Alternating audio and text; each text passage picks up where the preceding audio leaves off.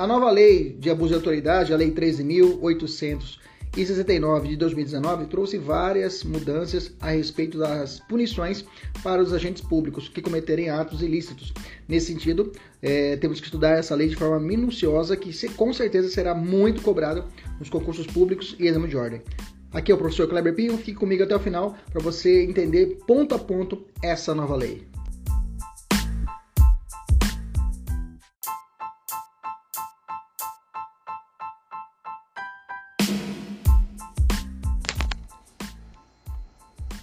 Artigo 12 da Lei de Abuso de Autoridade. Vem assim o caput.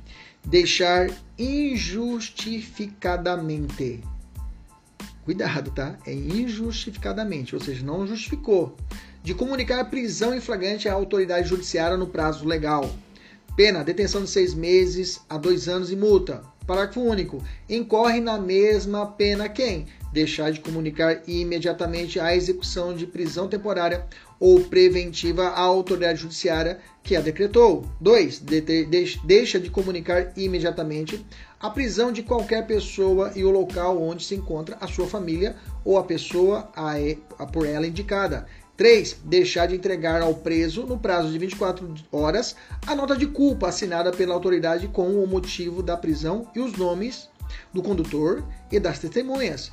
4. Prolongar a execução da pena privativa de liberdade de prisão temporária, de prisão preventiva, de medida de segurança ou de internação, deixando sem motivo justo e excepcionalíssimo de executar o alvará de soltura imediatamente após recebido ou de promover a soltura do preso quando esgotado o prazo judicial ou legal. Gente, esse artigo 12 é perigoso ele tem muitas palavras-chave, um com, após, o juiz pode colocar, é, o examinador pode colocar antes, né, sem motivo, imediatamente, é, injustificadamente. Então tem muitas palavras-chave, excepcionalíssimo, né? Então fique atento a essas palavras-chave do, do artigo 12. Vamos entender. O caput fala deixar injustificadamente de comunicar a prisão em flagrante. A autoridade judiciária no prazo legal. Bom, vamos entender. Vamos compreender o flagrante antes de entendermos o artigo 12. O, o flagrante é a captura e a privação de liberdade do indivíduo que se encontra em uma das situações do CPP, que considera como sendo flagrante delito, né? Então o artigo 302 do CPP faz assim: quem comete, quem está em flagrante delito, fala assim: inciso 1, está cometendo a infração penal. 2, acaba de cometer, ele chama isso de flagrante próprio, inciso 1 e 2. 3. É perseguido logo após, cuidado logo após, pela autoridade, pelo ofendido ou por qualquer pessoa em situação que faça presumir ser o autor da infração, aqui eles chamam de flagrante impróprio, né? E o inciso 4 é encontrado logo depois com instrumentos, armas, objetos ou papéis que façam presumir ser ele o autor da infração. Aqui nós chamamos de flagrante é, presumido, né? Quem tem legitimidade para efetuar a prisão em flagrante? O flagrante pode ser obrigatório ou facultativo. Obrigatório é quando ele é realizado, ele deve ser realizado pelas autoridades policiais né, e seus agentes. Já o facultativo que pode ser realizado por qualquer do povo, né, mesmo que não seja policial, tá? Ok? Como ocorre a comunicação da prisão em flagrante? Né? A prisão em flagrante precisa ser fiscalizada pela autoridade judiciária. Isso é muito importante é, para que tenha objetivos é, para verificar se o fato era ou não flagrante e se era possível a liberdade desse flagranteado, né? E os seus direitos se foram respeitados. Justamente por isso, o CPP determina que prisão em flagrante deve ser comunicada imediatamente ao juiz competente. Né? Isso quem fala é o artigo 306 do nosso Código Penal, Código de Processo Penal. Tá? Inclusive, tal previsão cumpre o mandato, um mandamento presente no artigo 5 inciso 52, né? 52. 52? Peraí, deixa eu ver aqui. Inciso 62 da nossa Constituição, beleza? Que trata o seguinte, fala o seguinte, o, 20, o 62. A prisão de qualquer pessoa em local onde se encontre serão comunicados imediatamente ao juiz competente, a família ou a pessoa, ou a, a, a família do preso ou a pessoa por ele indicada. Bacana, maravilha, vamos entender isso, tá? Então, além disso, o CBP afirma que o auto de prisão flagrante deverá ser encaminhado ao juiz no prazo de 24 horas. Então, eu tenho comunicação imediata e o encaminhamento da, do auto prisão em flagrante em 24 horas. É a mesma coisa, professor? Não, são coisas distintas, tá? A comunicação imediata é quando a pessoa é presa, o flagrante delito, a autoridade policial deve imediatamente comunicar o juiz. Ó, o cara tá preso. Tá preso, tá? Aí a autoridade policial ainda irá lavrar o auto de prisão em flagrante, ok? Depois que é lavrado o auto de prisão em flagrante, depois que é concluída esse processo da lavratura do auto de prisão em flagrante, aí é a comunicação ao juiz, tá? Aí é realizada a comunicação ao juízo, aí sim utiliza-se o prazo de 24 horas, tá? Então são diferentes. A comunicação, é, a, a remessa do auto do prisão em flagrante ocorre em 24 horas. Agora, comunicação da prisão, essa daí é o que? Imediata. Beleza? Cuidado para não confundir. Então, vamos falar do artigo 12. A cabeça do artigo 12 vai falar o seguinte: então, quando o artigo 12 dita que é crime deixar de forma injustificada de comunicar a prisão em flagrante, a autoridade judiciária no prazo legal, ele está se referindo ao caput de artigo 306, que eu falei, acabei de falar, imediatamente, ou a remessa em 24 horas. Em outras palavras, te pergunto, qual é o prazo legal para a comunicação da prisão flagrante à autoridade judiciária? Bom, se adotarmos uma interpretação riscada, literal, chegaremos à conclusão de que o artigo 12 da Lei de Abuso de Autoridade está fazendo referência ao 306 e não ao parágrafo 1 né? É, é, a 306 é né, 306 e não ao parágrafo 1 né? Esse que o artigo 12 fala em comunicar, né? Comunicação. Mesmo verbo do capítulo, caput do artigo 306, ou seja, comunicar imediatamente aos, aos, aos a, a, ao, é, autoridade judiciária, né? O delegado tem que comunicar à autoridade judiciária. O parágrafo 1 do artigo 306, por sua vez, é mais do que mera comunicação da prisão. Trata-se de envio, de remessa né, da documentação em 24 horas do auto de prisão flagrante. Então, por uma interpretação é, seguindo a risca, a lei certa, né, o crime deixar de, de injustificadamente comunicar a prisão em flagrante à autoridade judicial no prazo seria então de 24 horas. Né? Essa comunicação deve ser, deve ser realizada, deve utilizar o prazo de 24 horas. Né? Isso é uma interpretação da doutrina. Então, esse imediatamente tem que ser lido como, fazendo uma conjugação com o parágrafo primeiro, uma, uma interpretação que tem que ser realizada em 24 horas. Ok? Então, em 24 horas tem que ser realizada essa comunicação né, imediata, fala imediata, mas tem que ser, se dá esse prazo de 24 horas para que o, o, delegado possa fazer essa comunicação. Beleza? Então, o artigo 12, a gente vai interpretar o artigo 12 como é, essa comunicação imediata, o prazo seria o que? De 24 horas. Beleza? Tranquilo? É a interpretação que melhor se coaduna com o princípio da legalidade, né? É na vertente lege certa, né? Ou seja, o tipo penal deve ser claro e taxativo, traduzindo uma mandada de certeza. Essa é uma interpretação, viu, gente? Uma interpretação desse imediatamente. Sujeito ativo é a autoridade pública, né? Responsável pela lavratura da prisão flagrante.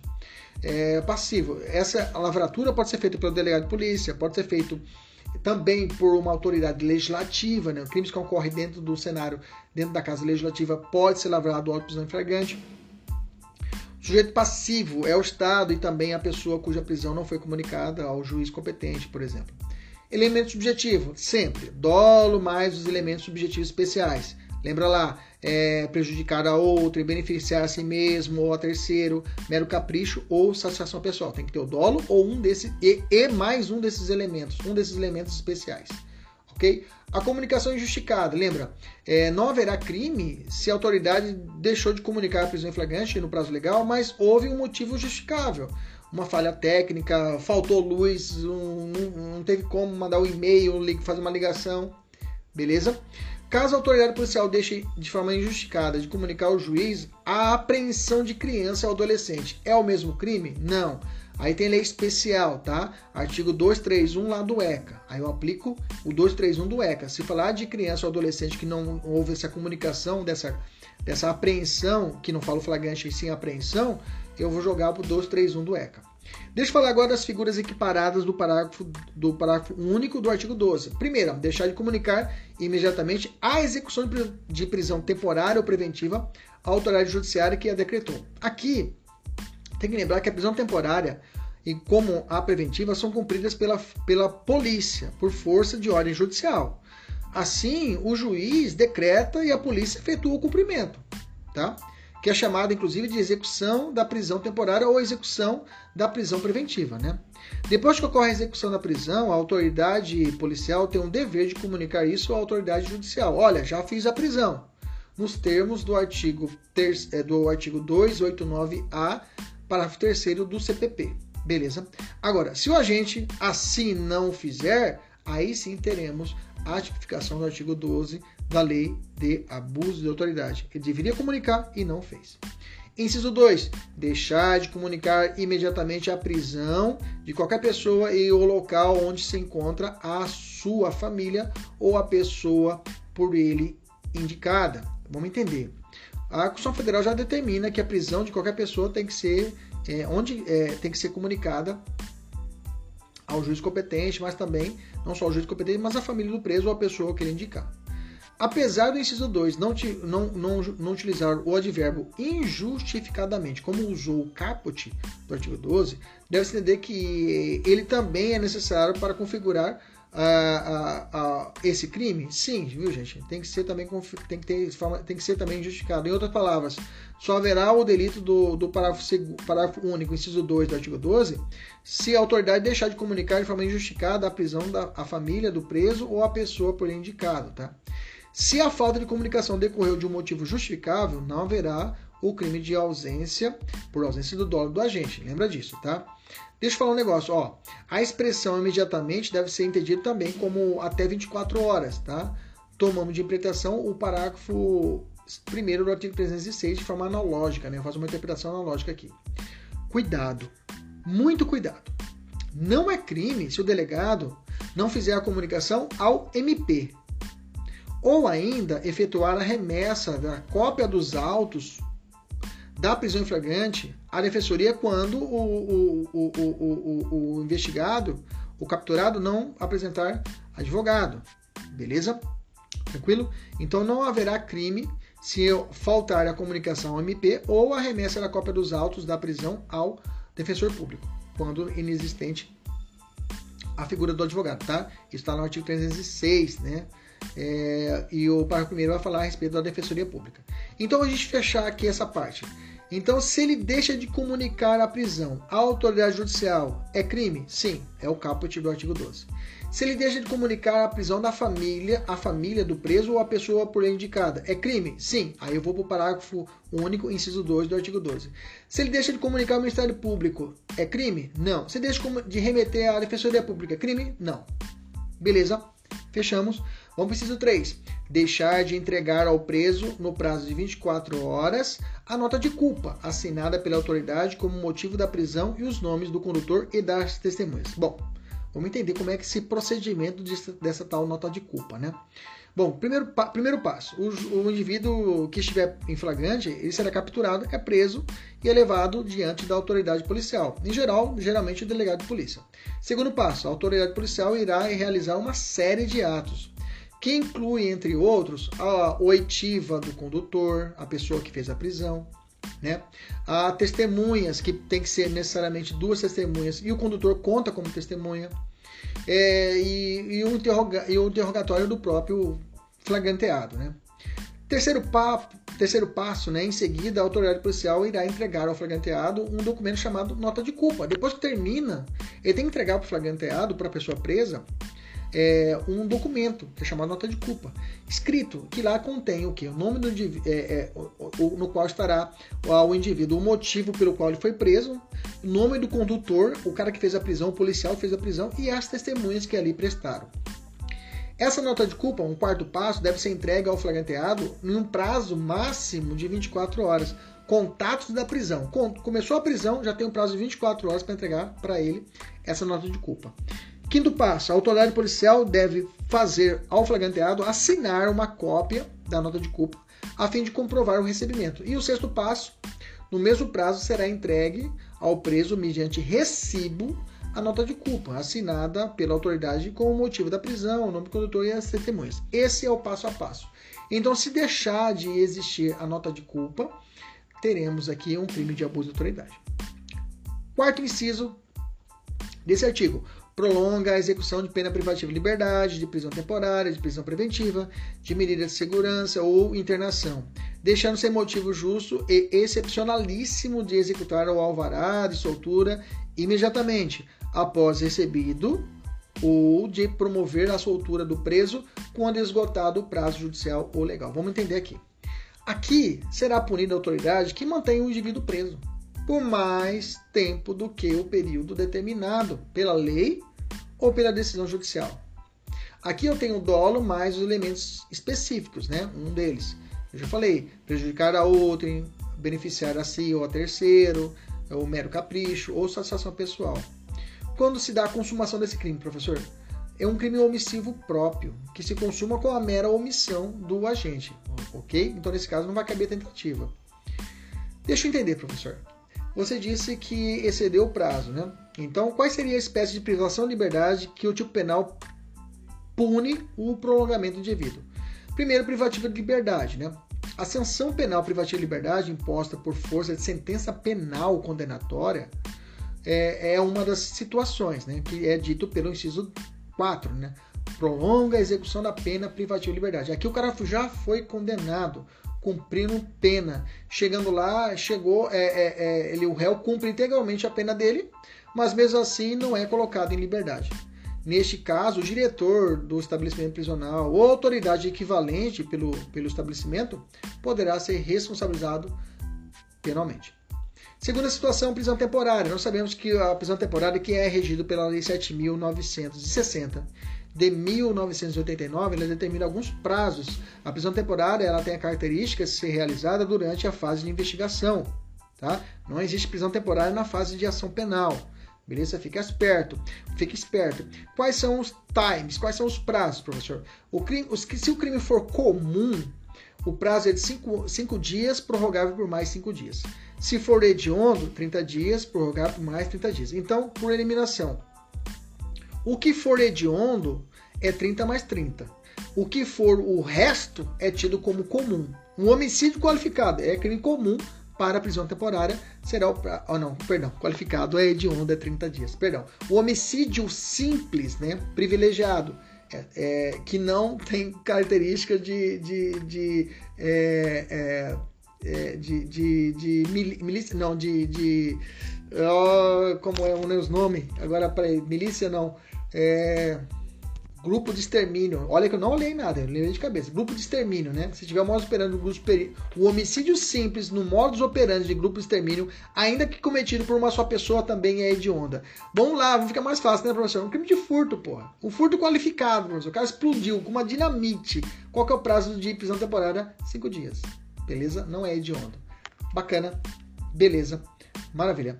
A soltura eu corrigir. Tem que ficar esperto, professor tem que ficar esperto. Tem a, o furto utilizando explosivo é hediondo, viu, gente? O furto utilizando explosivo é hediondo. É interessante até foi essa mudança com o pacote de crime. O furto utilizando explosivo, esse é hediondo. Agora, se eu roubar um roubo utilizando explosivo, não é, tá? Foi uma redundância aí do, do, do crime, da mudança do pacote de crime. Mudou, colocou um furto hediondo com uso explosivo, mas não colocou roubo hediondo usando explosivo, ok? Beleza? Então, um roubo usando explosivo é prazo de 5 dias. E um furto utilizando explosivo, 30 dias. É o nosso Brasil varonil, beleza? Então, nesse caso, a soltura é obrigatória, tá? Ou não precisa de decisão judicial. Acabou o prazo, a soltura é obrigatória. Inclusive, a própria lei de abuso de autoridade alterou a lei a lei de prisão temporária, determinando isso, tá? Determinando que é, é, é, lá no parágrafo 4 do artigo, artigo 2 com a seguinte redação: o mandado de prisão conterá necessariamente o período de duração da prisão temporária, estabelecido no caput desse artigo, bem como o dia em que o preso deverá ser liberado. Parágrafo 7. Decorrido o prazo contido no mandado de prisão, a autoridade responsável pela custódia deverá, independentemente de nova ordem da autoridade judicial, pôr imediatamente o preso em liberdade, salvo se já tiver sido comunicada da prorrogação da temporária ou decretação da prisão preventiva. Bacana? Beleza? Esse é o artigo 2 parágrafo 4A, parágrafo 7 da Lei é, 97 é, 7960 de 89 que foi alterada pelo pacote de crime, ok? Beleza? Maravilha. É, não, não pacote de crime, pela própria lei de abuso de autoridade, tá? Ela alterou a lei temporária, a lei de crimes temporários, beleza? É, outra, prisão preventiva, tá? A prisão preventiva, ela não tem prazo, mas ela deve ser renovada de 90 a 90 dias, né? Bom, o entendimento atual do Supremo, né? Que é, é o entendimento atual do Supremo, né? Que agora, dia 15 de 10 de 2020, o Supremo entendeu que é, é, essa renovação não autoriza a soltura automática do réu, né? Porque agora o cara é preso preventivamente e de forma fundamentada o juiz deve novamente analisar toda a prisão se vale a, se a pessoa deve continuar presa pelo período de 90 dias, ok? 90 a 90 dias é feita essa nova avaliação. Chegou ao Supremo, no caso do André do Rep, vocês lembram o caso do André do Rep, o Marco Aurélio, de forma liminar, determinou a soltura do sujeito, porque o juiz não obedeceu o prazo determinado no parágrafo único do artigo 316 do CPP. O colegiado depois revogou, na verdade, o Fux, né, revogou a decisão do, do Marco Aurélio e foi muito criticado quanto a isso, né? O Marco Aurélio ficou muito puto com isso mas depois o colegiado entendeu que não é automático. Então o juiz, ele, nos 90 dias, se o juiz desobedecer o prazo, o que, que vai dar? Não vai dar nada. Porque pode ser automaticamente, é, não, pode, não gera automaticamente a prisão do sujeito. Bacana? Então esse prazo de 90 dias ainda está sendo discutido, mas a gente colocou aqui para nós entendermos. Beleza? Medida de segurança, né? A sanção penal é a resposta pelo Estado à pessoa que praticou uma infração penal. Eu estou fazendo um, um, link nas situações descritas pelo inciso 4 que ocorrem ao prolongamento da reclusão do sujeito, da prisão do sujeito. Eu já falei prisão preventiva, é, a pena privativa de liberdade, ele cumprir além da pena determinada pelo Estado. Falei da prisão temporária, falei da preventiva e agora estou falando da medida de segurança. A medida de segurança é uma das espécies do gênero sanção penal. A sanção penal são duas: é pena ou medida de segurança. A medida de segurança ela é, ela é, ela, ela é atingida aquelas pessoas que têm é, é, são pessoas que necessitam de um tratamento, de uma internação, de um tratamento ambulatorial. São pessoas inimputáveis, tá? Para alguns também semi-inimputáveis, beleza? Deixa eu fazer uma ressalva aqui, o 32. Ah, já falei, ah, já falei no do Rap. O, é, essa medida de segurança né, é a modalidade de sanção penal com a finalidade exclusiva preventiva de caráter terapêutico, destinada a tratar pessoas inimputáveis e semi-inimputáveis portadoras de periculosidade, tá? Com a finalidade de evitar futuras infrações penais. Bacana? Então ela é aplicada para tanto para os, os é, inimputáveis como para os semi-inimputáveis. Existem duas espécies de medida de segurança: a detentiva, que é a internação, o cara fica recluso, fica, fica detido, ou a restritiva, né? Que o cara vai realizar o tratamento ambulatorial. Ele, determinado que o sujeito vai fazer um tratamento. O agente permanece livre, mas tem umas restrições de direito qual seja a obrigação de se submeter ao tratamento ambulatorial. Tá? A chamada detentiva é porque representa uma forma de privação de liberdade.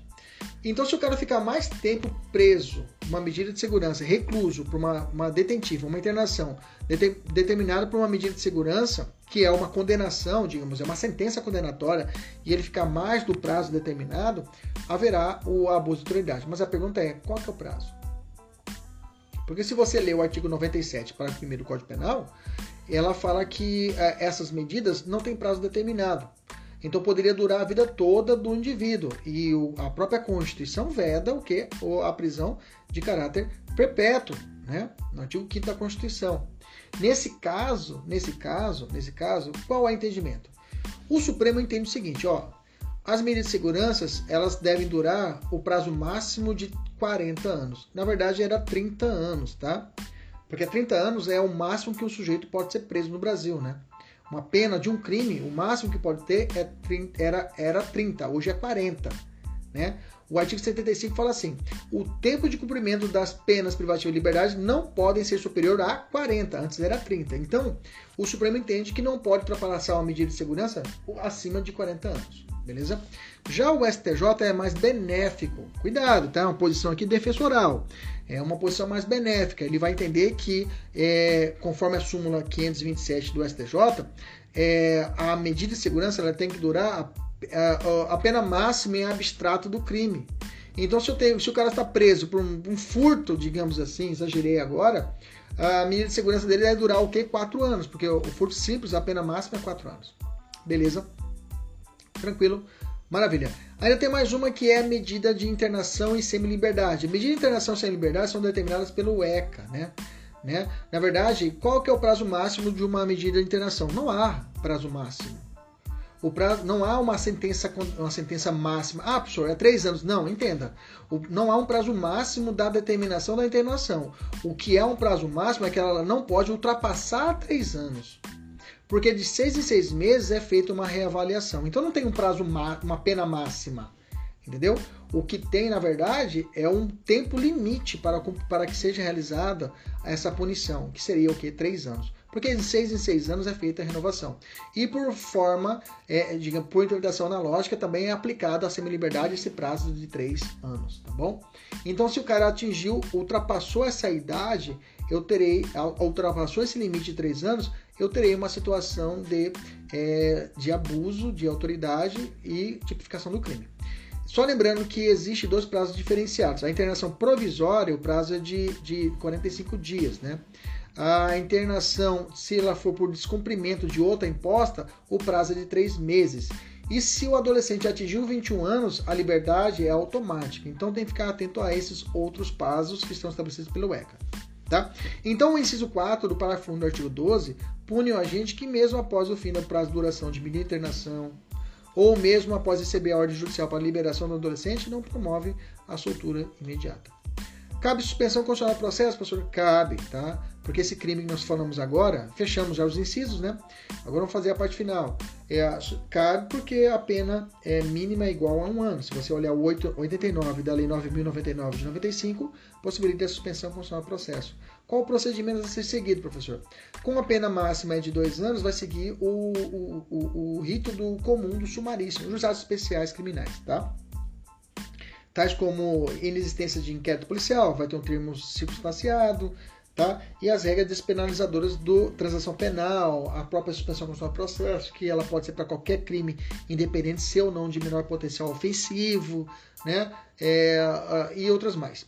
E cabe também o acordo não persecução penal, que também é uma medida despenalizadora, mas está no Código Penal, no artigo 28A, tá? Do Código Penal. Vamos resolver uma questãozinha aqui, ó é, incorre na mesma pena do artigo 12 da Lei de Abuso de Autoridade. Aquele que deixa de comunicar dentro de 24 horas a execução de prisão temporária ou preventiva da autoridade judiciária que a decretou, tá certo? Deixa de cumprir. É, é, parei, deixa de comunicar dentro de 24 horas a execução de prisão temporária ou preventiva da autoridade judiciária que a deixou de decretar, que a decretou deixa de, de, comunicar dentro de 24 horas de prisão de, é, de qualquer pessoa aí o local onde se encontra a sua família ou a pessoa indicada, deixa de integrar ao preso imediatamente. A nota de culpa assinada pela autoridade com motivo de prisão e os nomes dos condutores das, das, das, testemunhas, prolonga a execução da pena privativa de liberdade de prisão temporária e prisão preventiva da, de medida de segurança ou de internação, deixando sem motivo justo excepcionalíssimo de executar o alvará de soltura imediatamente após o, o recebimento ou de promover a soltura do preso quando esgotado o prazo judicial ou legal. Qual a alternativa correta? Vamos lá. Deixa de comunicar, letra A, deixa de comunicar dentro de 24 horas a execução de prisão temporária. Não é 24 horas, é o que? Imediatamente. Deixa de comunicar dentro de 24 horas a prisão de qualquer pessoa e o local onde se encontra. Não é 24 horas, é imediatamente.